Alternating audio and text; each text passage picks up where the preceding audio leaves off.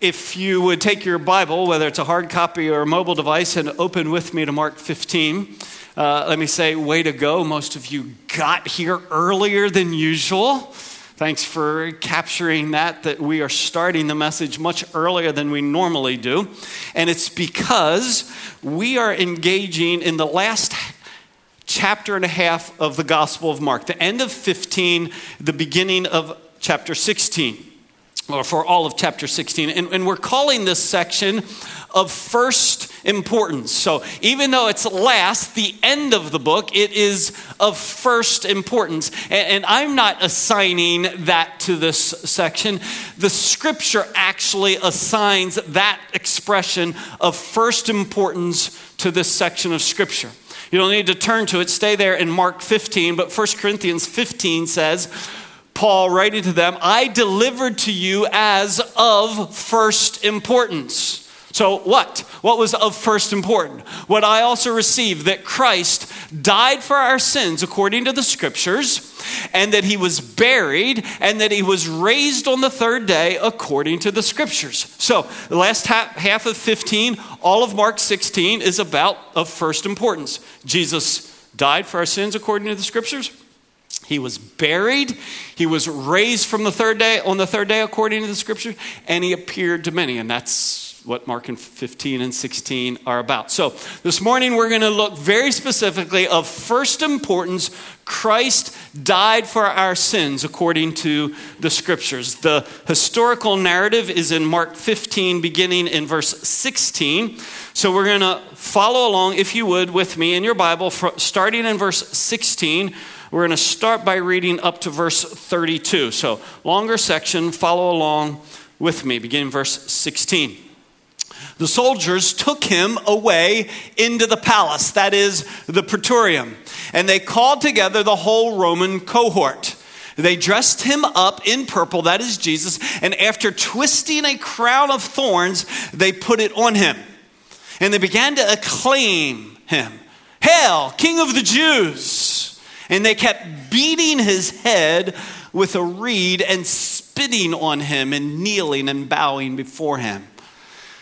After they had mocked him, they took the purple robe off him and put his own garment on him, and they led him out to crucify him. They pressed into service a passerby coming from the country, Simon of Cyrene, the father of Alexander and Rufus, to bear his cross. Verse 22.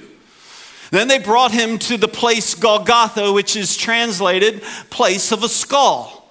They tried to give him wine mixed with myrrh, but he did not take it.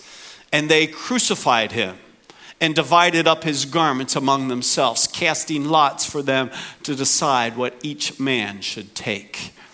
It was the third hour when they crucified him. The inscription of the charge against him read, The King of the Jews. They crucified two robbers with him, one on his right hand and one on his left. And the scripture was fulfilled, which says, And he was numbered with transgressors. Those passing by were hurling abuse at him, wagging their heads and saying, Ha! You who are going to destroy the temple and rebuild it in three days, save yourself and come down from the cross. In the same way, the chief priest, also along with the scribes, were mocking him along, uh, mocking him among themselves and saying, "He saved others; he cannot save himself." Verse thirty-two. Let this Christ, the King of Israel, now come down from the cross so that we may see and believe, which they had no intention of doing. It's more of the mockery. Those who were crucified with him were also insulting him. So let me pause there in this passage and just acknowledge that's a horrific scene, is it not? It's a scene that's really almost beyond comprehension. The brutality that you and I can hardly imagine. And I want us to understand the reality that though Jesus was 100% God, he was also 100% man. And therefore, the brutality that was poured out on Jesus, did he feel it?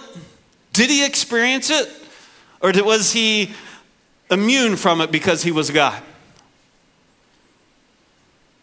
No, I want us to recognize that Jesus fully experienced the pain. As, as a man, Jesus fully experienced the pain the pain of the scourging, the pain of the crown of thorns twisted and placed on his head, and the pain that the crucifixion was intended to impart on a person. So uh, don't think, because sometimes we think wrongly of Jesus. Well, it was Jesus, so he was God, so he didn't feel it. No, he would have felt it just as much as, as any other person. And so as you go through that account that I just read, it's just hard to imagine the scourging that Jesus would have. It's hard for me to imagine taking something like this and with all of my strength taking it and hitting a man on the back with nine strands of bone and nail and glass tied into it so that as it hit, it would pierce the flesh and then just rip down and hit from the side and pierce the flesh and rip across. Rip across. I can't imagine being hitting someone, let alone hitty, being hit with this. I mean, Again, this is this really happened. The impact uh, of a man who, who was a professional at this. I mean, it was his expertise to, to use this weapon and take a man to the brink of death, but not past it. To inflict as much pain as possible, but not to killing. Was an expert of inflicting, of whipping, a scourging 39 times with this on the back. To then take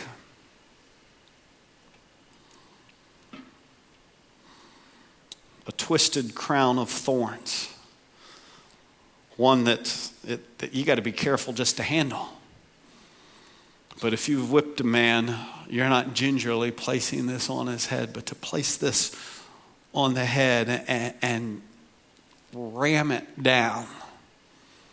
And then with cruelty to take your rod and beat him on the head so that with each blow, every one of these thorns driving into all around the skull.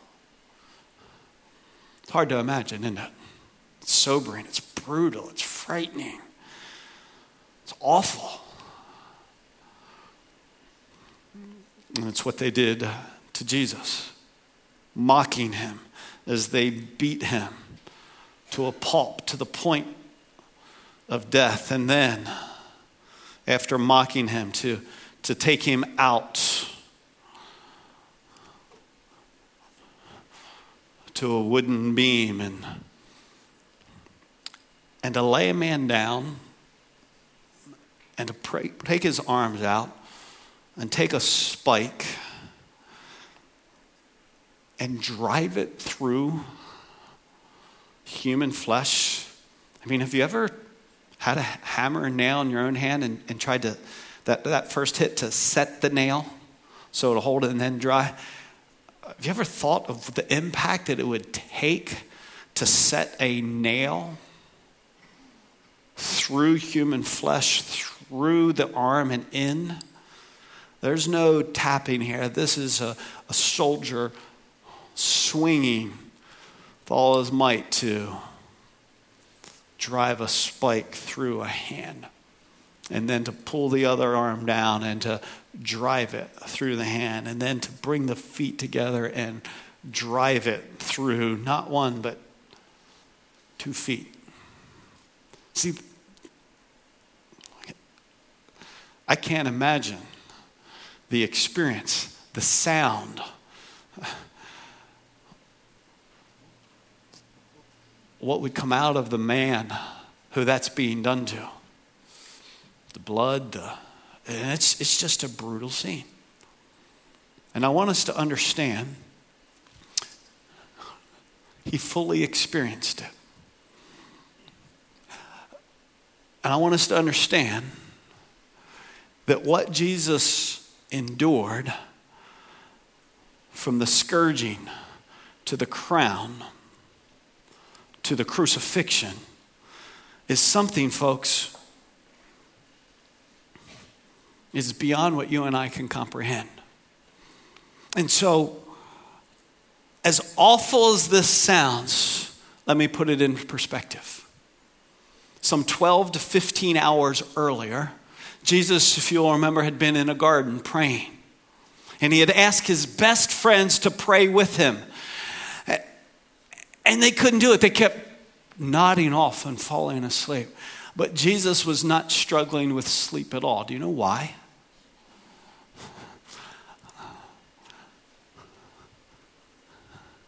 If this is happening to you in the morning, are you struggling to stay awake? No, come on, folks. Sleep is the last thing on your mind. You are Jesus in the garden. This will make sense now. Sweating drops of blood. That's the level of anticipation. And so he is sweating drops of blood and he's crying out, Father, if at all possible, let this cup pass from me. Uh, not my will. Uh, I'm determined to do whatever you ask, but if at all possible, let the cup pass.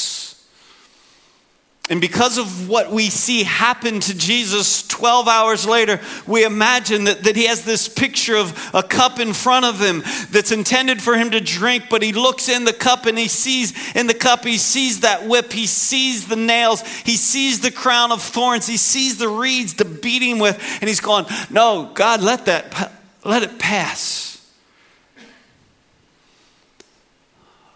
But actually,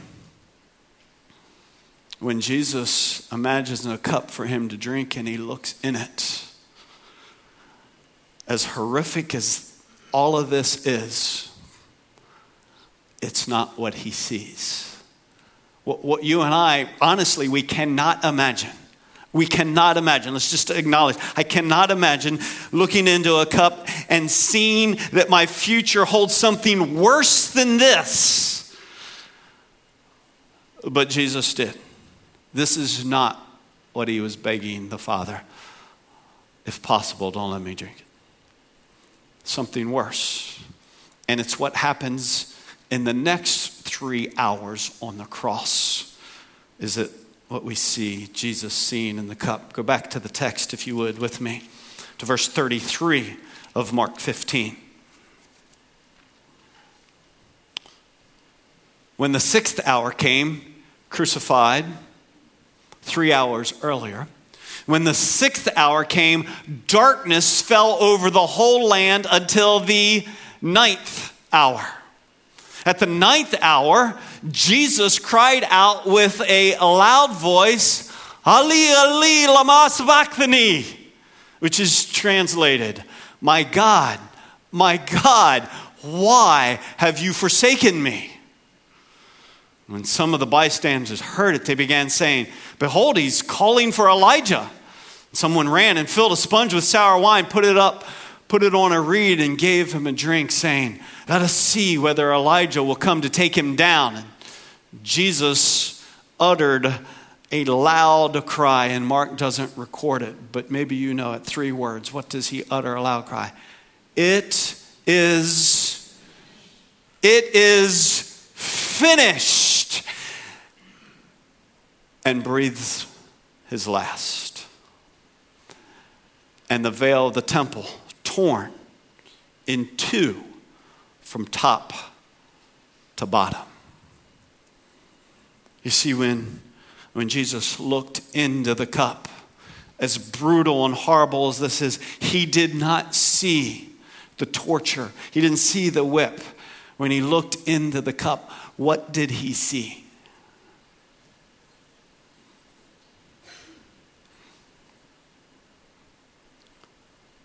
Why did he say, My God, my God, why have you forsaken me?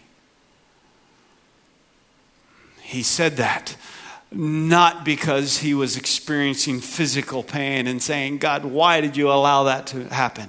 Not because he was gasping for every breath as he lifted himself on his nail pierced feet to try to get another breath to down and then up. That's not why he's saying, My God, my God, why are you forsaking me? He is saying that because he, the Father, made him, the Son, who knew no sin, to be to be sin on our behalf. You see, when Jesus looked in the cup, it wasn't the physical suffering, as horrible and brutal. That pales in comparison to what Jesus saw. What he saw was the sin and the penalty for sin that would cause a holy father to forsake the son. So, at the ninth hour, right before he breathes his last, three words Sam, It is finished. Meaning what?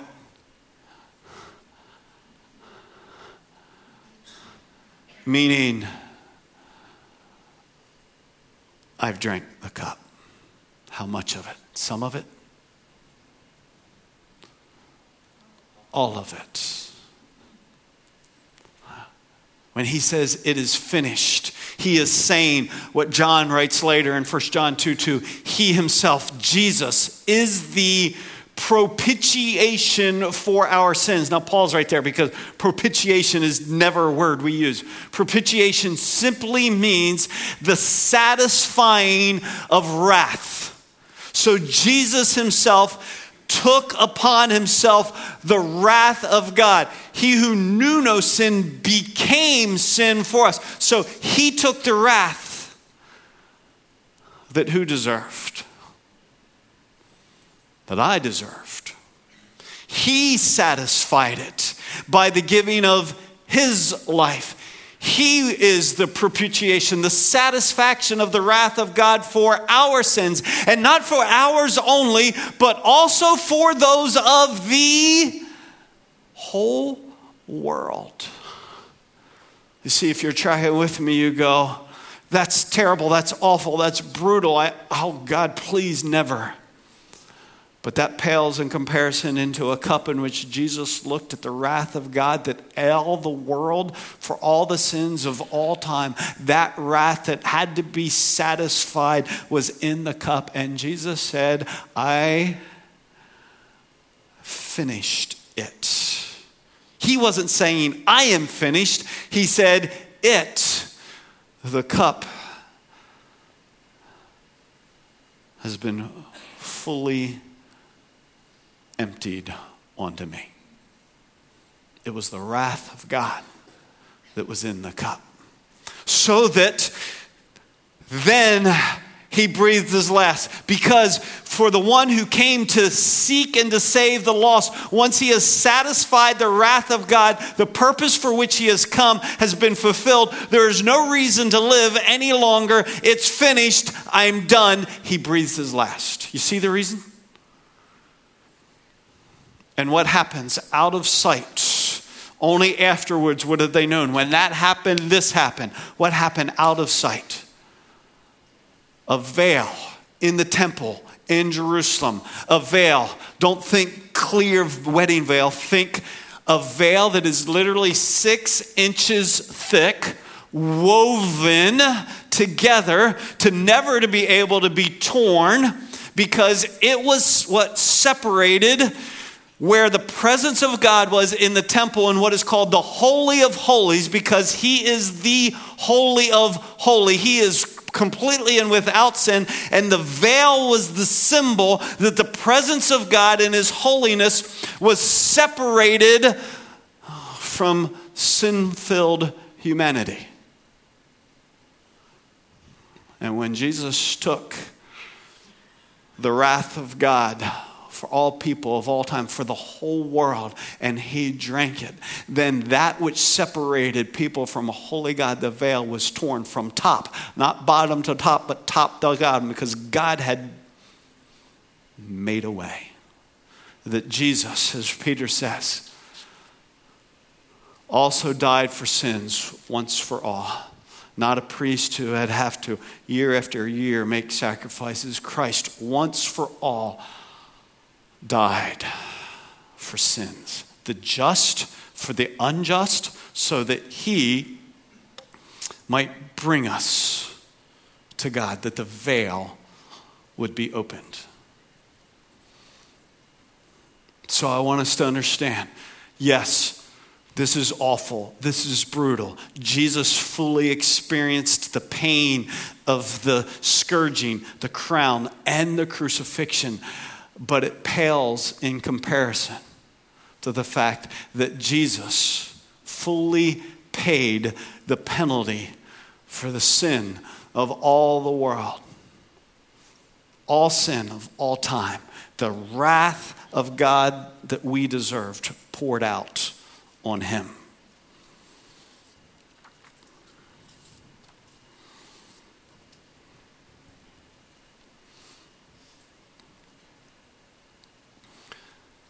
Now, if you were tracking with me through the text, you may remember that as Jesus hung on the cross, there was something over his head. What was it that was over his head?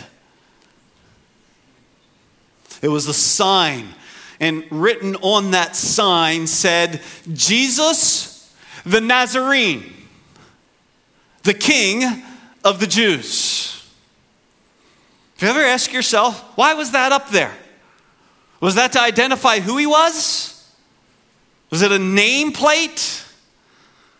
No, if you read the passage with me, you can go back again. If you read it, it was the inscription of the charge against him. It was the reason for which he was nailed to the cross. It was the reason, it was the penalty for the crime for which he was being crucified for. It was what we would say in our language, it was the indictment against him.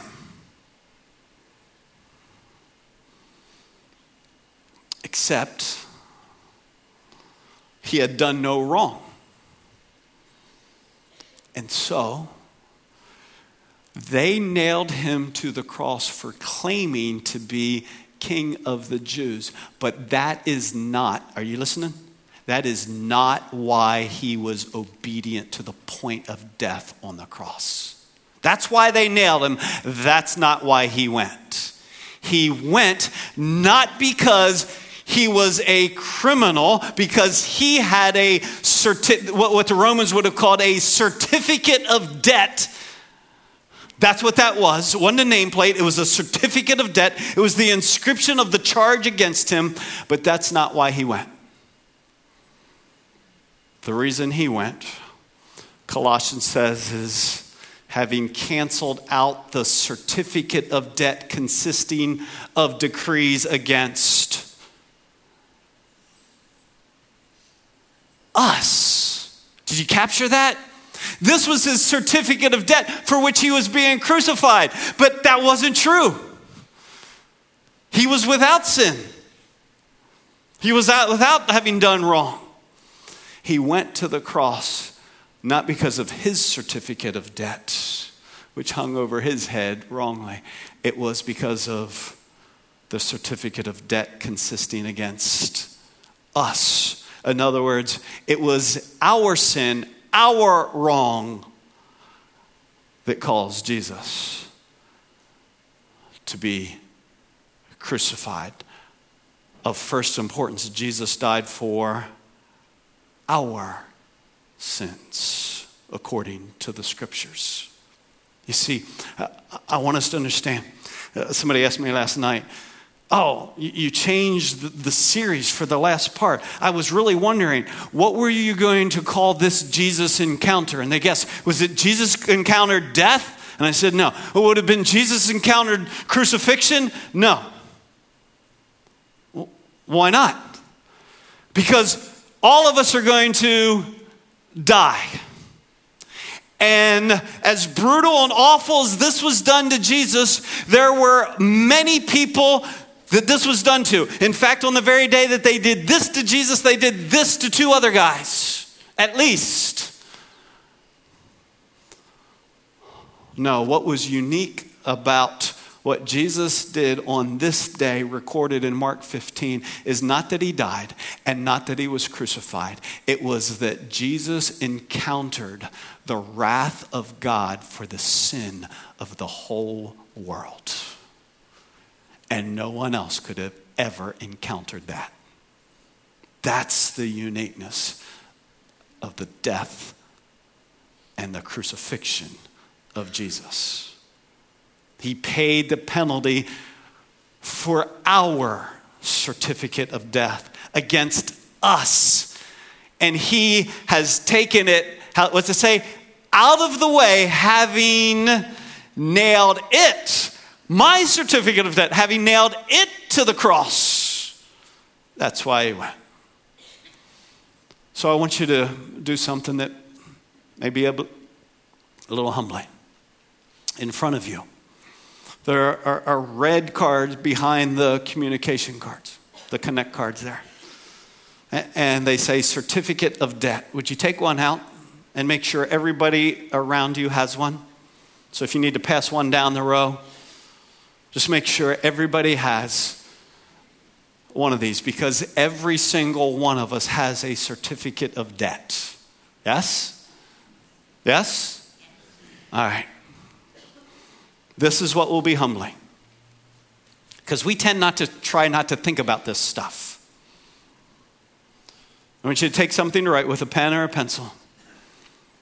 I want you to start writing what's on your certificate of debt. In other words, if that's confusing to you, you begin to write all the sins you've committed in your life. I'm only going to give you a minute. That will not be enough time. But I, am telling you, we try not to think about this stuff. And it'll be humbling to begin to write it down. I want you to begin to write right now every sin that the Lord Jesus br- brings to your mind that you have committed. You can write small so the people aren't peeking.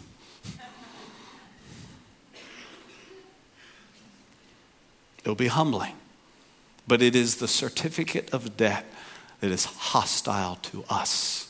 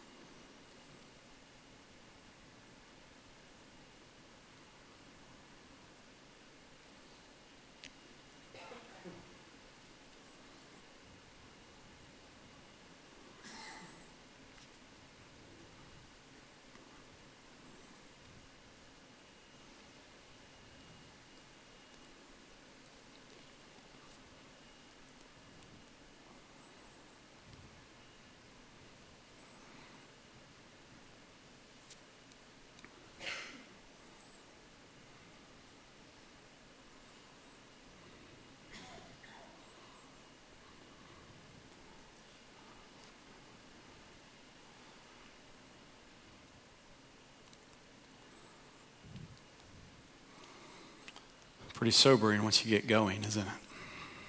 The stuff we don't think about, stuff we kind of just pass over and go, wow. The lie, the thought, the unkind word, the angry outburst, the selfishness just yesterday, the demanding spirit, the lust, the greed, the stealing, the lying. It just goes on and on and on. See, I want us to understand Jesus went to the cross for all that every person would fully write on that certificate. And what was in the cup was the wrath that we all deserve because of all the sin of all the world, of all time. And he said, It's finished. Now go back to the text. Verse 39. Something really powerful happens.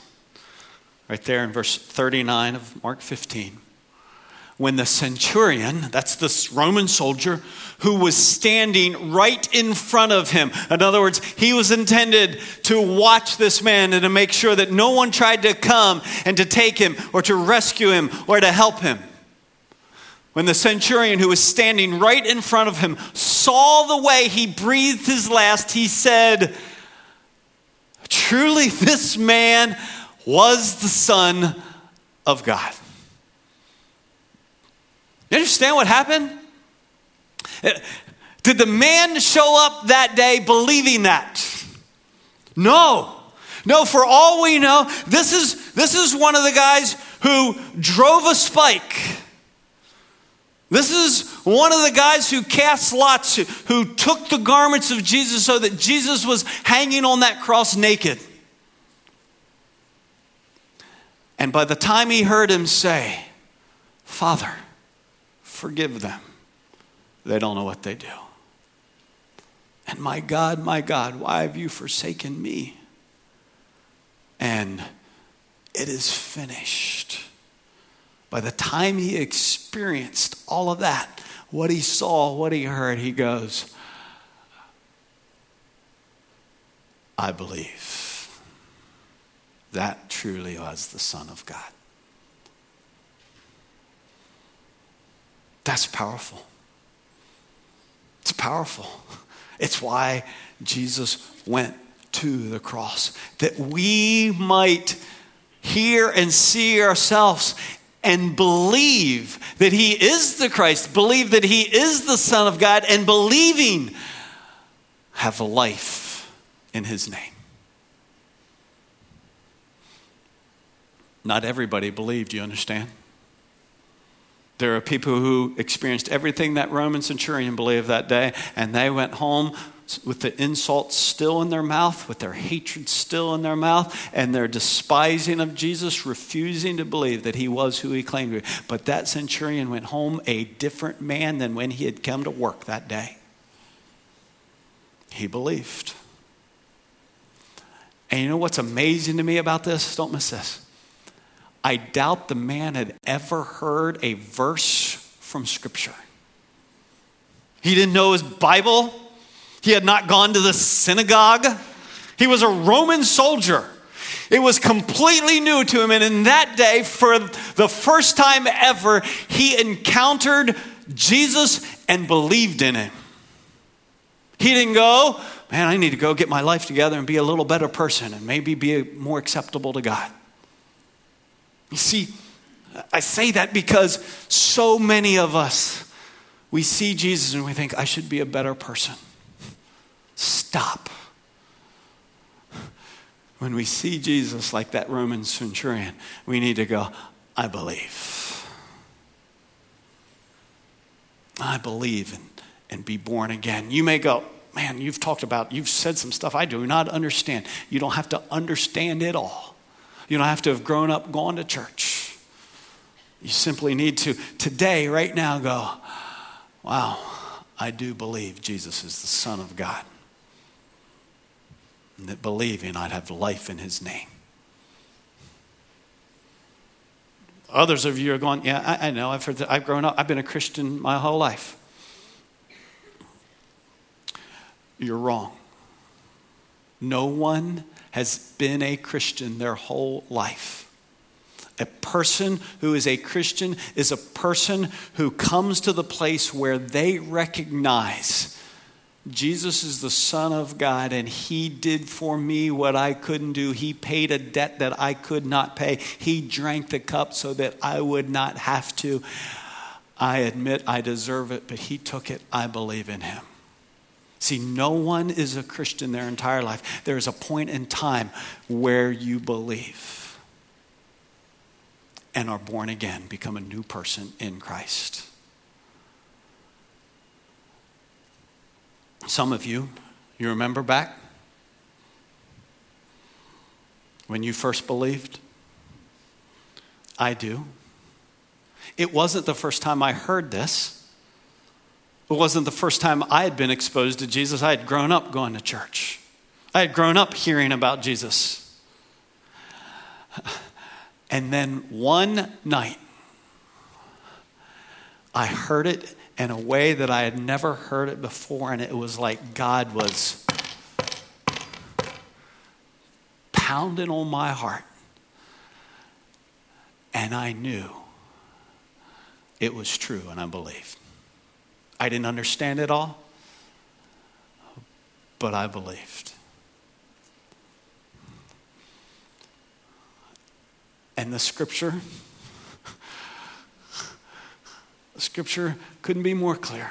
I know, I know lots of us heard us, but this is the simple truth that God loved the world, that He gave His Son, the one who was without sin, to become sin for us, so that whoever would believe in Him, even a person who had never heard about him before today, even a person whose life is a wreck, whoever believe in him, no matter what they had done in their past, that would believe in him, they wouldn't pay the penalty for their sin, but they would be forgiven and have eternal life. It happened for that man in one day.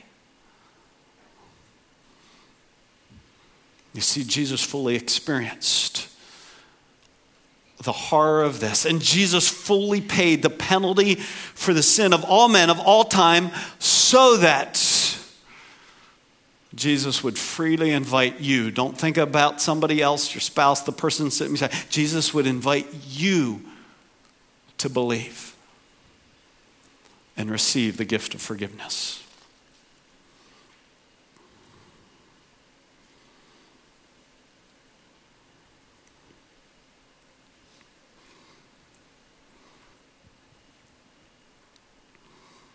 Some of you have already believed. Maybe this morning here in South, over North, you would go, This is like I haven't heard it before. I, I have that sense, Doug, of what you just described that, that God is pounding on my heart. And I, I want to believe. The scripture says if you confess with your mouth that Jesus is Lord and believe in your heart that God has raised the one who died for you from the dead, you'll be saved. Because this is of first importance, I, I want us to do something pretty unique right now. I want to invite us to one by one take that certificate of debt that you have filled out, and we're going to start with the front row and work our way back. In south and in north as well, we're going to start in the front row. We're not going to start yet. But what we're going to simply do is take the certificate of debt. I'm going to out the side, and we're going to go, This is why Christ died. I'm going to invite you to, as an expression that you believe, to place it on one of the nails on the cross. And then you'll take one of these white cards that is a reflector.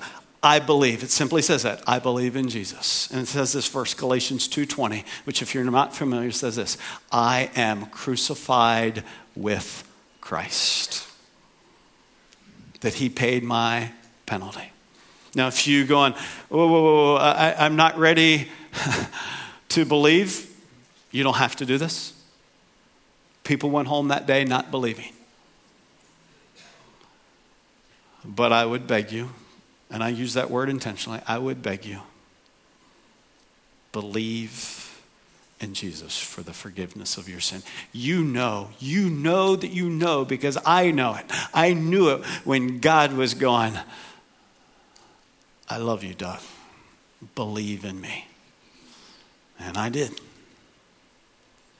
And so, I want to invite you to place your certificate of debt because that's what he nailed to the cross, not his, yours. And take this, I believe.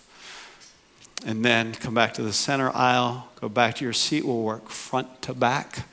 During this time, we will be remembering the cross through Scripture and through song, okay? So if you want to stand now, and we're going to begin by remembering scripture read to us from the book of Romans. And then we'll start with the front row.